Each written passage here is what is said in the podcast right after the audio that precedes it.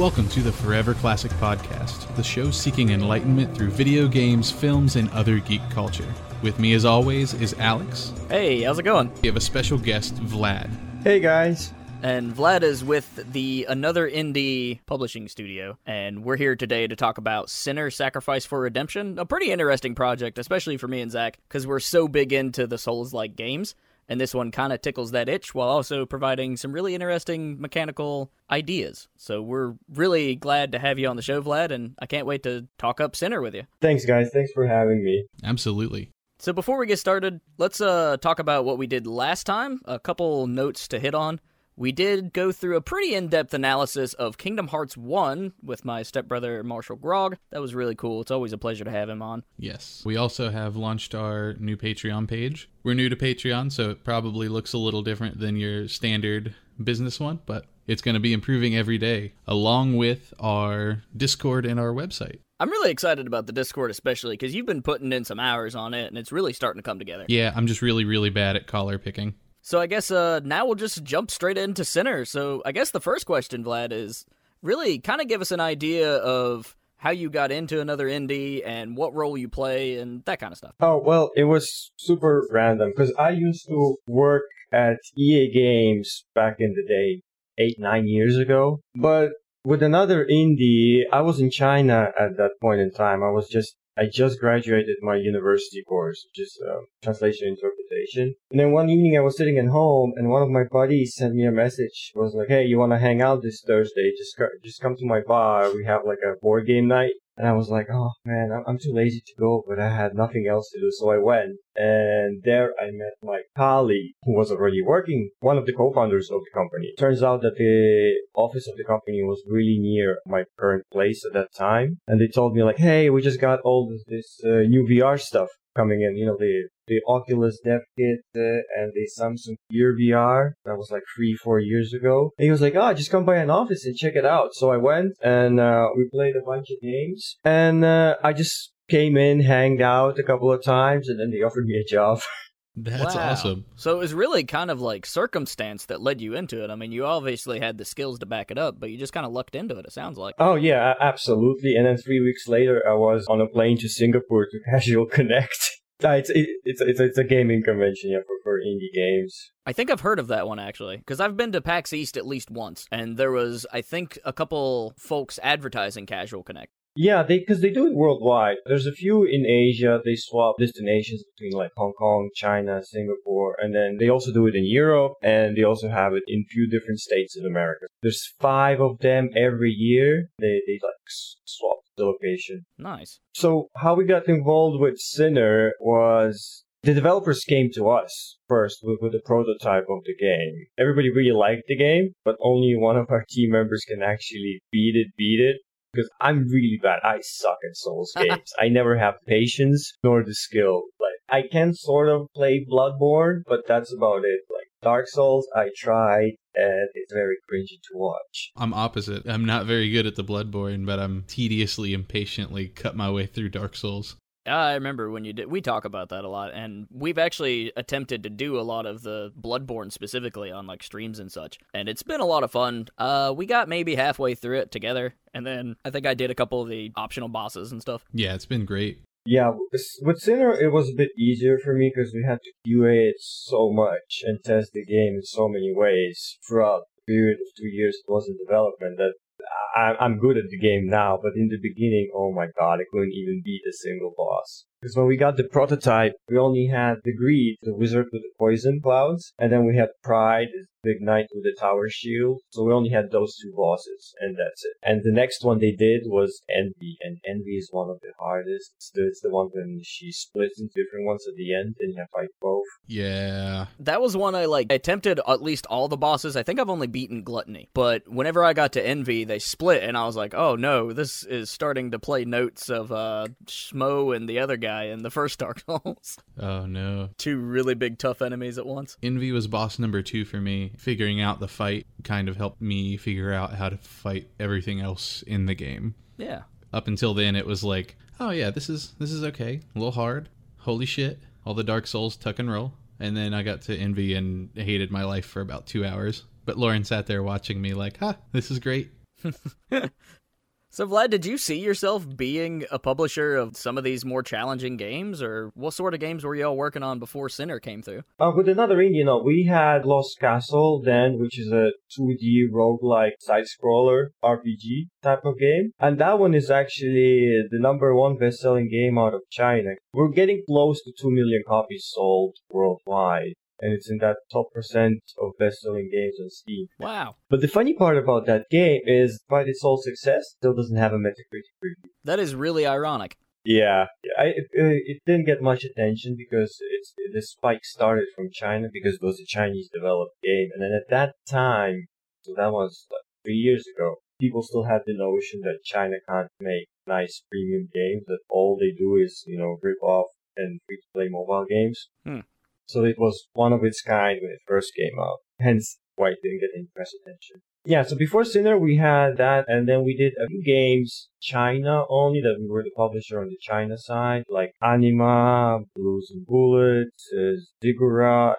So we don't really have a specific genre for the games we work with. It's more of a, the team plays the game, and if everybody likes the game and we think we can work with the game and think they can make the most out of it and the game can do well in West and Asian regions, then we just sign developers. Don't have a real style. These are the only type of games we work with. Very cool. I know I have talked to a lot of different international developers since my time of being a journalist and going to some of these bigger conventions. And it always fascinates me, like the type of games that are made in different regions by different people. I know I spent a lot of time hanging out with some German developers and some Spanish developers. Right. So it was really cool to see like what they were working on and what they were inspired by and, you know, the type of things they wanted to make. Um, actually, yeah, one of our games is coming out in April is from Spanish developers, Yuppie Psycho. Well, Spanish and French. The team is split. Very cool. What was the name of it again? Deep Psycho? Y- yuppie, Yuppie. Wait, I'll just type it out in chat because I'm not sure if I'm pronouncing it right. Uh, yuppie. All right. There we go. It's like a first job survivor horror game. Oh, okay. Oh my gosh, I got a press release on this, I think, a while back. Uh, probably, yeah. yeah, yeah, yeah. On the side note, before I joined another indie, when I was at EA, I worked on uh, The Army of Two, first one, and then Need for Speed Carbon. Oh my god, I hated those canyon races. I hated them with a passion. Did you end up liking Army of Two? Because I know some folks up here that are kind of into it, even though it didn't sell super well. yeah, yeah, it was one of the first games that actually did the, the couch co-op right, you know, with the split screen and everything. When back when. That was actually one of the games me and my little brother played a lot together. Yeah, I, I played it a lot as well with my friends. That's awesome. I have seen this Yuppie Psycho game before. Yeah, so that comes out on April 24th. Uh, yep. All right, so what all types of games do you enjoy playing? Like, just what do you play in your free time? Uh, now, I mean, take a guess. It's Apex Legends. Everybody's playing that damn game. It came out of nowhere. I was on holiday and my buddy messaged me like, dude, you gotta play this. And I, and I, and I was stuck at like in a remote village in Taiwan with my girlfriend for the Chinese New Year. I was like, damn it, I want to try, but I can't play. And I see on my Twitter feed and my Facebook feed that everybody's just like, in that game. So yeah, it's, it's pretty much Apex Legends and uh, replaying Titanfall 2. I also played Kingdom Hearts 3 from the, the one that just recently came out, but kind of stopped halfway. Apex is taking all of my time. Like, Apex is cool because it's not the type of game I normally get into, but for some reason I'm just drawn to it. Mostly, I think, because it was made by the Titanfall folks, and I love the like aesthetic of Titanfall. Yeah, and I, I'm I'm shit at battle royale games. Except actually Realm Royale. For some reason, my boss keeps telling us to play with him, so we do, and that game is just so hilarious. Except it's very buggy on PlayStation. So half the games we don't even get into. Uh, but yeah, with Apex, it's, it's really, really, really, really fun. Overwatch, Cross, Fortnite, minus the building mechanic. Yeah, thank goodness. Yes, Yeah, I me know, and Zach right? both have been playing that on on and off. As far as Kingdom Hearts 3 goes, I'm actually in a project now where I'm playing through every single one of them that I can, Oh my god, and I just got to Dream Drop Distance. you poor soul.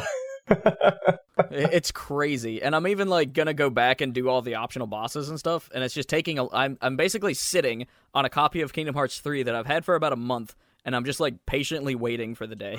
Right. I gotta beat these other ones first, though. Even though I've played them before. And I'm holding back so many spoilers to throw at you. I know, we're gonna have to have a whole episode just on that. So back to Sinner Sacrifice for Redemption. You kind of talked a little bit about how another indie became involved with the project. They really approached you guys. So tell me a little bit about the Dark Star development team and what type of things did they kind of bring to the table whenever they brought this to you? Well, all of the team members are kind of industry veterans. They're in their mid to late 40s with, you know, wife and kids. Some of them used to work at Bandai and Blizzard and Namco before on other projects. Because what the big companies do is they outsource their development to, you know, little studios in Taiwan or China. So for example, like Final Fantasy 15, Resident Evil 2, Monster Hunter. Most of that was done by small Taiwanese studios Oh. or like oh. single developers they contracted from China, but they never get credit because I guess that's in a contract. Sorry, anyways, I keep getting pivoted from the topic. Yeah, so there are about eight people with a background in games, which uh, they, they worked on other AAA titles. And then they, they decided they want to make their own game, and all of them are fans of Souls-like games. But because they already have family and not so much free time, they wanted to have the same experience but more compact. So you get the overwhelming boss fights and the difficulty setting, but without the need to grind, you know, when you go from one boss to another in the area doing all the RPG stuff. So they just want to skip that and compress it into a smaller, more polished game. So yeah, that, that's what they envisioned. And Sinner does. It feels really focused. Yeah, well, it, it's so funny because when the game released, it was very split. Like all the media didn't really like the game, but everybody who played the game in terms of streamers and content creators, they just loved it. Like Sodapoppin played, Lobos played, another another one, this Souls guy, I remember his name. But yeah, everybody loved it, played it, but the media didn't like it at all because they thought it was supposed to be the next Dark Souls. Hmm. Which we clearly stated it is not. We were like, it's not Dark Souls. There's no RPG elements. It's just boss battler, and that's it. They're like, oh, it's not good enough. You know, happens. It's like Punch Out makes Dark Souls, is the way I've been describing it to people. Oh yeah, that's a good one. Yeah, yeah, I never thought about one. Yeah. We would always just go with the Shadow of Colossus slash Fury slash Mega Man, reverse Mega Man. Lose your powers. Yeah, that makes a lot of sense too. And that's what's fascinating about this is you do kind of feel that, especially if you're doing the run where you actually kill the bosses rather than redeem them. I mean, you really start losing a lot of your abilities and tools. Yeah, yeah, yeah. So it just ramps up the difficulty even more. And that's why I initially found this project both on the Discord store, which is the first place that I think it was published, if I'm not mistaken. And then I kept seeing it on the Switch store because I like every night before I go to bed, for some reason, I like to look at the eShop store just to see what's new. And, and that was one that popped up. And I was like, wow, that's like Souls, but it's got a cool twist on it. I'm going to put that on my wish list. Nice. And then you guys were like, hey, any media folks? And I'm like, oh my God, if we could just have you on the show, that would be awesome. And here we are. Yeah, we eventually released it on all platforms. Discord was the first one. But, I mean, like, PlayStation, Xbox, and Switch came out at the same time as Discord, but maybe one, one or two days late, depending, because launching on consoles is a nightmare. You don't really have much control in terms of launch dates, and you have to wait for the person at Nintendo or Sony or Xbox to press that button. So, yeah, it- it's very difficult to line up for it to release at the same time everywhere. But, yeah, more or less in the span of a week. I have heard that launching on PC is way easier. What are your thoughts about development for the Switch? Because I know a lot of folks say that it's fairly straightforward. With Sinner, it was actually we had a running port in like two weeks. Wow. Because with Switch, you get two dev kits. There's two different ones. One which looks like a regular Switch, which you can take to showcases and show off people, and there's another one which is a little bit different and more powerful. So with a game like Sinner, we had to use the other one, the more expensive one, in order to make it run initially, and then from there you downgrade the game so it can run on your regular Switch. It was just like I had to reduce the polygons and the mesh and, and a bunch of other stuff so it's not as flashy as it is on PC or, or PlayStation or Xbox.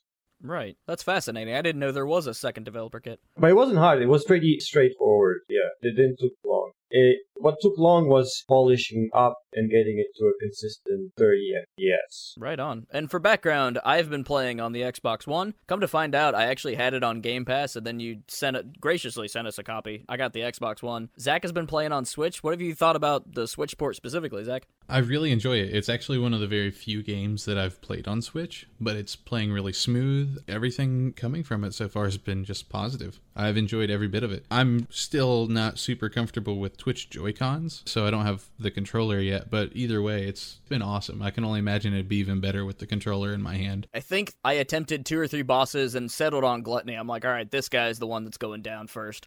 And I'm playing on the Xbox, so I've got a you know standard Xbox One controller. And it, eventually, the like I don't know, there's some kind of code that starts programming into your brain once you've played so many Souls games, and that code started firing. and once I got to that point, I was like taking down Gluttony no problem. We spend a lot of time on QA to making sure everything runs smoothly on all of the controllers. Because that's one problem with well Asian developers in general. None of them use original controllers. You know, the, all of them buy these bootleg, you know, whatever controllers you never heard of. And when they release the game, like it doesn't work with PlayStation, it doesn't work with Xbox, it doesn't work with Switch controllers because the, the, the ones they used to program it with are just some under the table made in the basement. Always a struggle for us to um, make the devs realize like you gotta make sure you gotta QA it with you know all of the controllers and make sure it runs because nobody uses these Thrustmaster 9068 right? That's fascinating because I've seen a couple documentaries about Brazil too. Has a very fascinating gaming culture. So what is what is that kind of like? I mean, me and Zach are both stateside. I've never done any international traveling. So what is kind of the difference then between the gaming market and the types of players that are in that region for you? Well, if we're talking about Asia, so like China and Taiwan, Hong Kong, it's still heavily mobile focused because of the the whole stigma that you're not allowed to play video games as a kid and the parents don't want you playing video games. You know, everybody has a mobile phone, everybody has a smartphone, so it's very easy for kids to hide out and play their games without the parents noticing. Plus the whole thing that the console ban was only just recently lifted and PlayStation, Xbox seen as almost non-existent in, in, in China. Switch, Nintendo doesn't even recognize China as a country, so officially there's no China store or anything. So most of the games Chinese people would get for Switch would be either from a Japanese store or an American one. But the PC scene is slowly growing slowly but surely, and the develop the developers are starting to make more premium games. But again, it's so volatile there. The government shut down the publishing process yet again, so no games can be published uh, in China at this moment. It happened for the second time in the last year. You're always living on the edge. You never know what happens tomorrow. Now, is that something that's directly affecting you guys currently? Oh, yeah, of course, of course. It's, our business model changes as we go all the time. Have to adapt very quickly to what you can and can't do. Have you guys actually read the news about the Devotion, the Taiwanese game, and what happened with it? I touched on it briefly. I know I saw somebody recommending it in like some of my circles because I'm big into horror games, and so people are like, "Yo, you got to check this out." The next day, it was like banned or removed from the Steam store or something. Yeah, the game is great. I, I actually helped QA it because their office is very close to our office here in Taipei. But yeah, there was a whole debacle of what happened and what what went down, and yeah, but I'll just uh, link you to a really, really good article explaining the whole situation. Then when you guys have time, you can check it out. Because that one is non-biased, so it tells the story from China side, Taiwan side, and the foreigner perspective. But yeah, so the scene here is very exciting to say the least. Uh, very different from the West. Well, it seems to me like not only are you guys fighting this like kind of issue with the government thing, but it also seems like there's some very, very cool projects coming out of China. So it, I,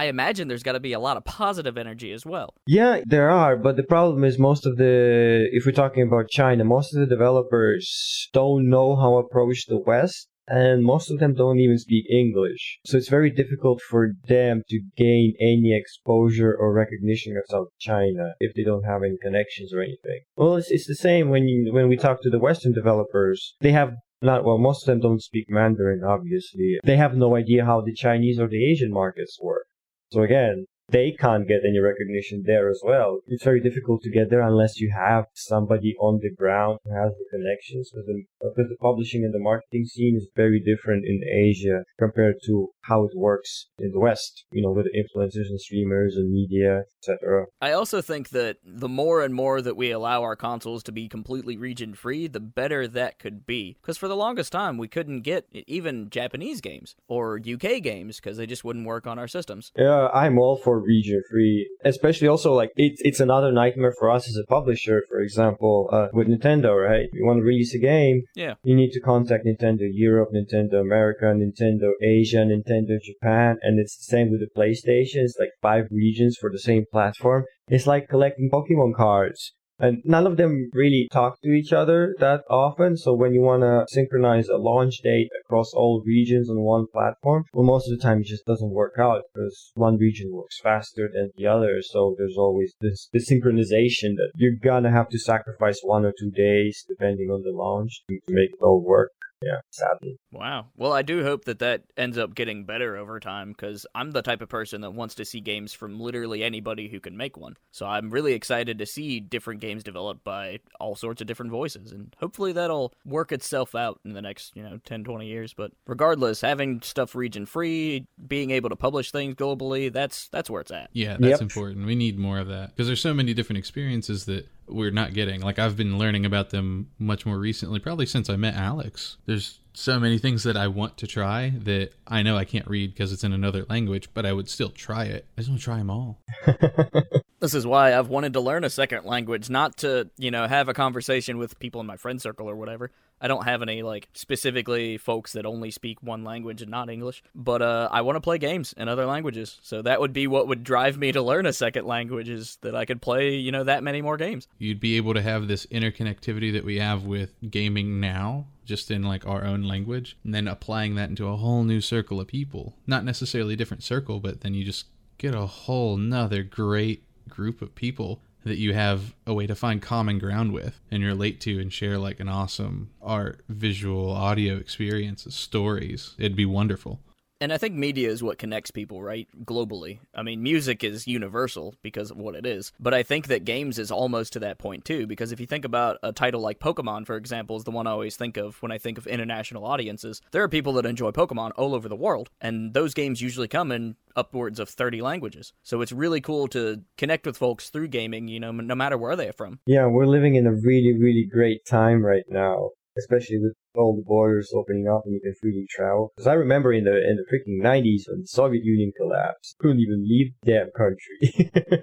but now it's it's it's a lot easier. Hopefully that continues to get better. So back to Sinner, what all enhancements and changes did the publishing side really kind of help with, and what all things did you guys kind of add to the overall development? Well, like I mentioned before, we pretty much handled all of the QA of the game to make sure it runs well on you know Switch, Xbox, PlayStation PC, with all of the controllers. We also made sure the game is balanced, so we ran quite a few closed beta tests on our own Discord with our community to help test out the bosses and their abilities and the iframes, the very limited that they are. Uh, we also helped pretty much write the script for the game as well. So we helped with the with the game design quite a bit. So the English text was pretty much written from us. Right. A lot of the script is between boss fights or to introduce the boss fight. Yep. Yep. Yep. Yep. And yeah, also a little bit with the art direction, and we did all the localization as well into all eleven something languages. I think I think that's about it. wow. And generally pointing a bit, pushing developers in the right side of things. Because again, the mentality is so different between China and the rest of the world that sometimes it, it can be challenging to try to get point across devs. Right, yeah. I worked on a small indie project called Bane's Redemption about, I don't know, two or three years ago. It fell through, so it's not even worth looking up now. But I remember having a conversation with my programmers about creating keyboard support for the game because we didn't have that yet. And they're like, well, everybody has a controller. I'm like, that's not always the case. we need keyboard support. It was just funny. Like, they hadn't even thought that that was needed. In our case, it was the opposite. We're like, guys, are you planning to add controller support? Like, no, just keyboard and mouse. We're like, no, no, no, no, no, no, no, no, no. Can't do it. Not with a Souls game. Not with a Souls game. But it was really funny because when I was at Gamescom last year, because we were showcasing there at the Discord booth, and like four out of five gamers would come to the booth and be like, "Can I have a keyboard and a controller, please? I can't play it with a uh, keyboard and mouse. I can't play it with a controller." I was like, "Wait, what? Like this? you, know what game this is?" I'm like, "Yeah, yeah, yeah. I, I played all the Dark Souls games with keyboard and a mouse. Like I we, we, we I don't use controller. What the hell? I mean, more power to you. Only in Germany, like." anywhere else, everybody wants a controller. Well, except Asia. But in Germany, everybody's like, I'm, I need my keyboard and mouse. I was like, oh, damn, this is so weird. That's fascinating. Huh. Yeah, yeah, I was really surprised. Because I know a lot of times if you're like reading through the tips for Dark Souls, they're like immediately plug in a controller, step one. That's funny.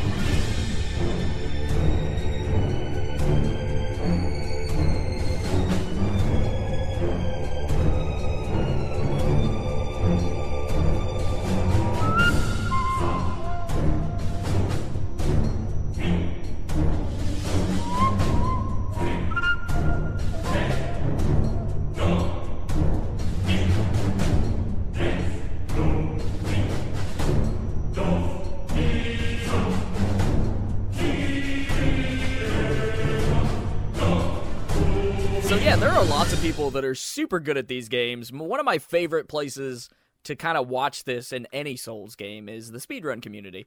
I mean, we talk about games done quick all the time. I was a speedrun cover there for the longest time at Twin Galaxies. So, are you guys aware of the speedrun community? And has there ever been any point where they're like, hey, we really like this one exploit? And did you guys like keep it in or make it easier? This is stuff that I've talked to with devs before. Uh, oh yeah, of course. Uh, that's why we added the new um, modes and challenges into the game uh, with different handicaps, and we plan on adding more. There haven't been any exploits discovered so far, but yeah, we we had quite a lot of people speedrun the game. I think the fastest one was like 29 minutes. Ooh. Yeah, I was watching one last night that was about 35. We have quite a few members still doing it on, on our own Discord. But yeah, yeah, yeah, yeah. When the game first came out, we had a lot of streamers doing speedruns on Twitch. That's awesome. I love those folks. Some of my favorite people in the world. And uh, yeah, and we plan to adding like specialized uh, streamer challenges. Oh, We're- cool. we're, like contact the streamers. We're gonna give them a list of handicaps and be like, "Hey, these are the list of handicaps. You can like choose and pick your own mode, and then we can name this mode after you and put it into the game." That'd be really cool, especially if you guys did like prizes or something. Yeah, that's the plan. I used to do this thing like Yeah, I used to do this thing at Twin Galaxies called the uh oh, I don't remember what it's called now. But we used to talk about like the highest scores that were submitted during the week and like the ones that were really interesting. And at the end of each week, I would always put out a bounty like, okay, now for this week, I need scores for Metal Slug. And then people would never bring back scores, but it was a cool idea. So I think a bounty system too for you guys would be super interesting. All right, we've talked a lot about marketing, especially because you all have the the interesting geographical location. But it seems to me that marketing is kind of taken a backseat in a lot of cases. I've seen so many games published with little to no marketing or just organic marketing, and they'll sell like hotcakes. And then you see games where they'll spend millions upon billions of dollars and not sell nearly as much. So, what are your thoughts on video game marketing and kind of today's environment where all of the the like online stuff is available, especially for these smaller projects? Well, the thing is, everybody's struggling right now because Steam is a hot mess. it's very difficult to gain exposure and to please the algorithm. And all the other smaller distributors, say like, you know, GOG or itch.io, they don't really bring in the sales. It's not there. So the effort you have to put into maintaining another build and support it with the updates. And then there's the financial part of, you know, distributing the money. And when it's like only a few hundred bucks and you have to do it's just it's just a huge strain on resources. So small indie studios can't really do it. Right. But when it comes to bigger platforms like Epic Store or Discord, so there's always that thing that you get something in return from them for you putting your game on their store first or doing an exclusivity deal. So it also can help some studios, although the consumers are not that happy about this whole situation. But hey, it's the industry and the developers need to eat and put food on their table because as it stands now with Steam, if you're not that top 0.1%, your game is not going to sell. Simple as that. Because people say like, oh, like look at this indie game. He didn't do any marketing and like, oh, it, it sold like a shit ton of copies. I'm like, well, yeah, it's Lucas Strobe and his previous game, Papers, Please, like, he's a massive title. So yeah, he can release a game and not do any marketing and it will sell. But then there's hundreds, hundreds other games that launch with marketing or without marketing and they just get drowned out by some hentai puzzle game that's currently trending. It's a tough one. Yeah, yeah, you never can tell. It's just such a weird place. For what we're doing is, and what I've seen a lot of people as well, you just have to focus on your community and try to build your community. So when you release a game, you already have those a couple of thousand people who are hyped and excited for it and they will you know, retweet it for you, share it around, talk about it, buy it, write the reviews, and so on. So really, it's all community focused. And of course, you know, streamers and influencers help, but well, in compared to like five years ago, people would watch Twitch streamers or well, Mixer didn't exist, but was Beam or whatever. Uh, uh, they would watch the streamers, but they would watch the uh, for the games, right? But now most of the people who watch all these big streamers, they don't really care what games they play. They just watch the streamers for themselves, for the entertainment purpose. So a lot of the times it doesn't transfer into sales as much as it used to before. Hmm. I see. One of the things I saw somebody talking about, either they're going to do a panel at GDC or it's one that's already been done, but it was about picking your champion and making sure that your champions are like, You know, they they have the right information, they're excited, and then a lot of that marketing can come organically from those folks, like you said, your little community. Yep, yep, yep, yep. And I think that is super important. Oh, absolutely. And of course, I'm talking as somebody who just studies the industry. I don't have any experience in publishing games or anything, so you take that with uh, however you want to take it. But it does seem like the things that are really community driven or things that are organically shared, things that are genuine, like as soon as a game is found out to have like pay to win features, that's gonna tank immediately. oh yeah. No, it's that's the same thing. What happens like when you when you pay influencers to to play your game, and if you they don't really like your game, no matter how much money you throw at them, you will be able to see it from their content that they're like, oh, I'm just doing it for the cash. And then the viewers see it as well, and they're like, ah, screw this, I'm not interested. Right, yeah. So you have to find a balance. That's why I always like give a side eye to paid reviews especially. I think, you know, work with the publisher and work with the developers for anything other than reviews is like the one thing I'm kind of weird about. Yep. Whereas, for example, in China, if you want to get any exposure, you need to pay for it and that's fine. Like the, it, it, there, culturally, it's absolutely acceptable. Yeah. But try messaging Kotaku and saying like, "Hey, here's fifteen thousand dollars. Write an article about your game." You're gonna be blacklisted, and your your career will be over. Yeah. So you know that's you can't do it in the West, but that's how Asian markets work sadly. It's all about connections and personal relationships. Yeah, that's that cultural difference. Yeah, it's definitely a weird time because we have we've seen, especially with Anthem here recently, we've seen a couple people claim to be blacklisted. Now I don't know the full situation, but I've seen a couple bits and pieces on Twitter. But it, it's just a weird time. Like you want to be able to support your influencers, but you also don't want to like influence them with the financial gain or like the perks or anything. It's a weird situation because I've been there. I've been to these you know fancy press events, and you know it's just it's strange. Oh, I, I know you're talking about that YouTuber who who posted who was part of the EA uh, initiative, and then he posted a video about Anthem. Yeah, and he didn't like it, and then EA said like, "You need to take it down. You need to take down the watermarks." Like, and I think the EA like PR guy made some sort of statement about how it was supposed to be a different watermark. I mean, I don't know the full situation. I don't think anybody ever will, but it is a weird situation between the connections between developers and people that create stuff, especially when they're creating stuff when there's financial gain involved. It's just a strange situation. it, it, it's always very tricky. Because I have been in the situation where I've been shown a game and I'll give my feedback and I'll like talk about it but then I'll turn around and when the game finally drops, if it doesn't like, for example, I did a piece on the DLC for Final Fantasy 15, specifically the Gladio one. Right. And so I was, you know, at the event getting shown all these different Square Enix games. They made us lunch. It was cool. I really enjoyed it. You know, that was something that I mentioned in my overall like preview, like, hey, this is the type of experience that I was in. But then when the DLC actually came up and it was time for me to review it, I didn't score it very high because it just wasn't as good as like that little demo. Like that little demo was basically the whole thing. I was like, wow, okay. it, it's one of those things I don't want developers and, and publishers to like hold that against the reviewers or the content creators. And that's why, especially when I'm working with other writers, if they gave me a review and they're like they scored it at a four, I'll defend that four till I'm blue in the face. That's what they thought. Okay, whatever.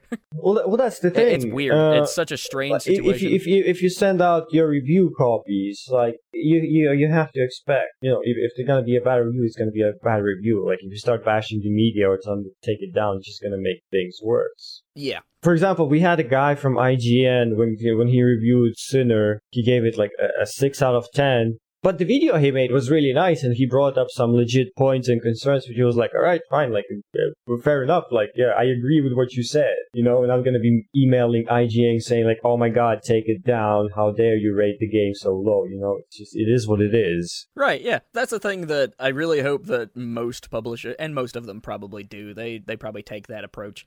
But every now and again, you find one that are like, "Why did this person give it a seventy percent?" Like, uh, well, that's what, the thing. Did you read the review?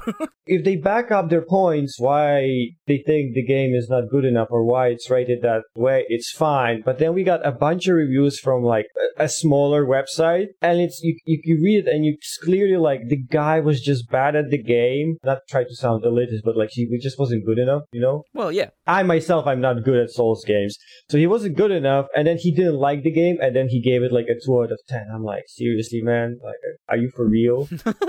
so sometimes like these type of things piss you off, but big outlets, well, yeah, they do that sometimes as well. Yeah, who am I kidding? Uh, but in our case, it was yeah, it mostly smaller websites, and you can see that the person who reviewed the game just didn't like the game, so they just rated it super low because but yeah, they get good. we get that in Steam reviews as well sometimes. They're like, oh my god, it's too hard. Refund it. I'm like, okay, but why, why do you leave a negative review? You don't like the game, fine. It's, it's not Yeah, like you could probably tell like the type of game that it is. I don't know, but yeah, I always find myself in, and I like think about these things. Just like I don't know, it's it's a weird environment because I don't think any other media environment's quite to the extreme that the video game is. Have you watched the news? no. Well, I try not to. I've been involved in like straight up news productions lots of times, and somebody's like, "Oh, did you see that story?" I'm like, "No," but you you were there for the broadcast. I know.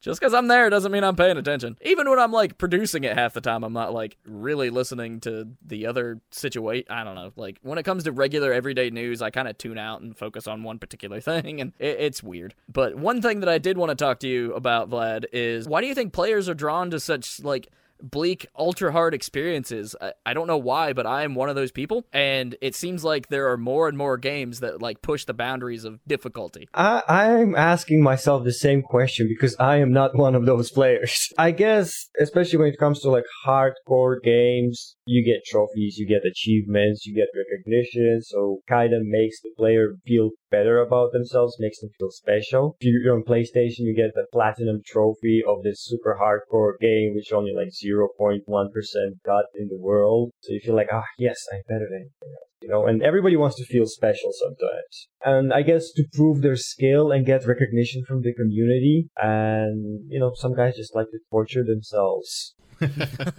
My roommate is the same. Like he loves these hardcore games. Not that he's really good at them or anything, but he just sits there and then he gets angry and then he comes back and keeps playing. It's always a mystery. I have lots of friends in the Mario Maker Kaizo community, and it always amazes me to watch them like struggle on a single level for 40 hours. But when they finally get to that goal mark and they succeed, it's like the biggest I don't know, it's like a an adrenaline rush times 3. Like it's so cool. Exactly. That challenging stuff gets your heart pumping. It's it's like life or death without the risk of actual death. Yeah. You get that dopamine hit. Mm-hmm. But when you're down to the wire in Sinner, you have no like spears, no health, and no potions, and you make that dodge and just muscle through it. It's great. It's such a great feeling. I do get that, but I, I, I never have the patience myself to, to stick through it with like tens and tens of hours. I, I, I just can't do it. I get agitated real fast and then I get pissed off. I'm like, fuck this. I'm gonna go play some Kingdom Hearts. Every now and again, I'm just like, you know what? I'm gonna play a PS3 shooter and beat the entire trilogy in a weekend. Like that's what I'll do. I'll set it to easy. Like whatever. oh yeah, yeah, I do that sometimes as well. I was like, I just want to go through the story. I don't have time to, you know, do it on the hardest difficulty and get all the trophies. I just want to experience the game and be done with it. Yeah. We don't have free time. So much work, always working, especially in our industry. I like that most games do have that difficulty selector though, because I have friends back home, and I'll go ahead and shout out Timmy and his dad. And Timmy and his dad always played things on the absolute hardest, and it was so cool to watch. Yeah. Because they would go through like all the Hitman games, they went through all the Resistance games, God of War, top difficulty, and they'd spend weeks on it, but they'd eventually get there. It was awesome. Nice. Yeah, that's what me, like EJ and Travis, and them would do growing up. So we just sit in a room and bash our head against the wall, sharing the controller. Oh, it was a great time to come over and like, oh, what level are you guys on this week? Oh, we're on this one. And then I hadn't played the game, of course. They'd hand it to me and I'd get past it and they just kind of look at me. I'm like, I don't know. I used a shotgun. Here. Battletoads. That's the true test. Oh my god. No, they're making a new one. Our friend Rob over at the ArgCast, the another retro gaming podcast, probably the biggest Battletoads fan I know. He like jumped up in his seat whenever that was announced. Yeah, I'm looking forward to that. He's talking about getting a Battletoads tattoo. Oh god. With the boot. but uh Vlad, one thing I do want to ask you before we cuz we don't have a whole lot of time left with you. Is there any other exciting projects aside from Sinner that you would like people to check out? Ah, well, I mean, you can always check out all of our games, which are all great. but if you like, damn it, we didn't, we haven't announced those because we have a few titles that we haven't we signed, but we haven't announced yet. Right on. But you can check them out if you're at PAX East in like what a month. Oh my god, it's in a month. right? Right? I wish I was going. Oh my gosh. And Vlad lost an extra hour of sleep every night from this night. Uh, yeah, yeah, because like we're going to GDC and then from GDC straight to Boston, so Oh wow. it's always quite exciting. Anyways, yeah, uh, I mean, you you can check out Neverinth, which is RPG roguelike type of uh not not boss battler, but it's more of a man, I don't even know how to explain it. I'm not doing myself any favors here. Like, oh, you're a publisher, but you can't pitch your own game.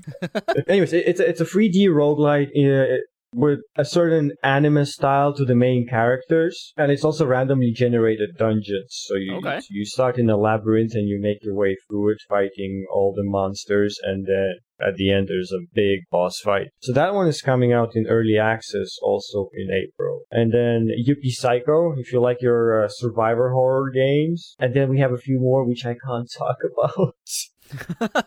but either way, those are the titles that'll be at PAX East, right? Yeah, plus others that I can't can't announce yet. Uh, we also have Jackaxe, which is a, a four-player online and local co-op, which is kind of like think of the Super Meat Boy multiplayer, the Okay. Yeah. you know, like super uh, h- hardcore platforming with like an axe mechanic, which you use to teleport and dash through the air and to avoid obstacles. That sounds awesome, actually. And the other two unannounced games, one is like an Eldritch horror game, survival, which is also quite difficult, and another one is like a 2D side-scroller Metroidvania, which is also quite hard and difficult. I am down with Metroidvanias. If you look at our podcast list episode, you can probably find that out. Yeah, so so you'd probably enjoy that. Yeah. That's awesome. One year here soon, we will definitely be at more of these events. Me and Zach both. Absolutely. But I'm in Alaska, and Alaska is a hard trip. Oh god, yeah. I mean, you very made the drive from West Virginia to Canada across the bay Yeah. into Alaska. yeah, I mean, I've done it, but it's just, it's not in the cards quite yet. Well, they're certainly fun. Like for us as a publisher, because most of our developers can't travel due to you know limitations, and a lot of them don't speak really good English. So we have to handle all the conventions. So it's, for us, it's just like, well, yeah, the year starts with Taipei Game Show, then it's GDC, then there's PAX East, then then then there's like Reboot, there's, there's BitSummit in Japan, there's China Joy, PAX Australia, PAX West, Tokyo Game Show, Gamescom. the list is quite long. Right So on. we spent like a good five, six months on on the road. Yeah. and I imagine it's a ton of work, but it's got to feel a bit like a vacation, right? I mean, y'all get to do this awesome traveling and talk to all these like really excited depends. It's definitely super fun, but when you get back, you have like a ton of work you have to do, especially when when, when it's like releases or oh my, I, I don't, I can't even count how many games we launched from hotel rooms because we're on the road somewhere or, or we're stuck. Like two years ago, we everybody got stuck in Boston because of no storm. Oh yeah. I was there that year. it was awful. Ah, nice. Our deaf friends from Australia, they already checked out their hotel, so we had about 10 people in our Airbnb just squatting, waiting for their flights to be back on track. But the good part was that's when the Nintendo Switch just came out, so everybody was playing uh, Breath of the Wild and fucking Snipperclips. Yep, yep. I don't think I I couldn't get my Switch before. No, wait. Maybe I got it like the day before I went to PAX East, and then I left it at home, and I was like, man, that was a dumb idea. but no, I got stuck in New York that time with Andrew. So shout outs to Andrew for keeping me sane and for having his mom pick up a hotel in New York. That was crazy. And then shout outs to my boy Brandon who picked us up. He drove from West Virginia to New York to get us. oh God, That was awful kind of him, and I could probably never repay that debt that I owe him. Well done. But yeah, that was that was exciting. I loved that week and both hated that week all at the same time. It was a trip. I remember that's the one I wasn't able to come to. Yeah. Yeah, yeah, that was the one where remember I was stuck for the longest time when it got that real bad snowstorm. Mhm. I do remember. That was right before Kim left for Alaska. Oh yeah. It was like literally the day before. I got home and passed out and then got up for a few hours, hung out with her, and we packed her and sent her on her way up here to Juneau. It was a trip. But yeah, so um let's wrap up with just talking about some games we've been playing. Like I said, I've been playing Kingdom Hearts. I'm also playing a little indie title called Reverie, which is kind of like Earthbound style meets Zelda gameplay. It's really fascinating, and it's got a lot of like Islander culture in it, so it's cool. I kind of like it. And I did just get the PSVR. My wife got obsessed with Moss and we bought it and I'm playing and doing everything that I can with PSVR. I just got the Rick and Morty game today. Oh, nice. Get Beat Saber. Wait, is, is it on PlayStation VR? I think it is. Yeah, yeah, it's on PSVR. I don't know if you can add custom tracks like you can on the Windows version, but I've also been told that it's easy to set up the PSVR on the PC, so I'm going to give that a shot. Ooh. Zach, what have you been playing, man? I've still been playing Fortnite because I've been writing all that stuff around it in between other content stuff we've got going on. Apex Legends, of course. I've not very much because I'm a god awful shot in the game. Join the club. I don't know why. I just can't kill people in it. It doesn't work very well. But uh, I recently picked up Smite. A bunch of our friends from uh, high school have started playing it again, and me and Toast have been playing a whole bunch of it. Are you playing on PC? I've been playing on PlayStation. Oh, okay. Because it also just came to Switch. Yeah, with it's doing crossplay on everything, but not Sony because you know Sony's like fuck that. of Yeah, course. yeah, I will forever berate them about not ever doing crossplay. And then Seven Days to Die. I had it forever and I picked it back up to check out the differences on PC versus console. And then I forgot that they were supported by Telltale games on console. So it's kind of dead in the water until Fun Pimps gets their rights back. Yeah, Seven Days to Die is a completely different game on PC. It's so awesome. It's really hard right now. It's really hard. And then Vlad, of course, you said you've been playing some Apex and doing some QA testing. Uh, yeah, mo- mostly Apex, and then I actually started playing um, Titanfall 2 campaign again. Nice. I've played through it at least once. yeah, that's about it. We just every, every time we come back, and it's like Apex, go to bed. Yeah, I j- I think yeah, yeah, it's really nothing else besides the game. We need to help with QA and uh, play through all the submissions we get. Which some of the games are really cool, but some of the games are in a very very early stage. Right, yeah. So, can I ask you a really random question, Vlad? Sure. Can you tell me about your sick ballet skills? Oh god damn it. Oh, I saw that on Twitter and I'm like, we should bring that up, and I forgot. Uh, but yeah, tell. sure. yeah, no, I I was a professional ballet dancer for what, 16 years. Yeah, I danced in the in the Royal Ballet in Spain. Wow. And one in, in London, then the one in Russia in Mariinsky, and then the Royal Danish Ballet. Yeah, so I danced for three royal families: the one in England, the one in Denmark, and the one in Netherlands. My last years I was working in the Royal Dutch Ballet in Amsterdam, and yes, I can do the splits. So I expected something pretty cool there, but that yeah, is that's awesome. that's absolutely Congratulations. mind blowing and That's really cool. That's Um, Can still fantastic. spread my legs, yo. I know I can't even bend over and touch my toes.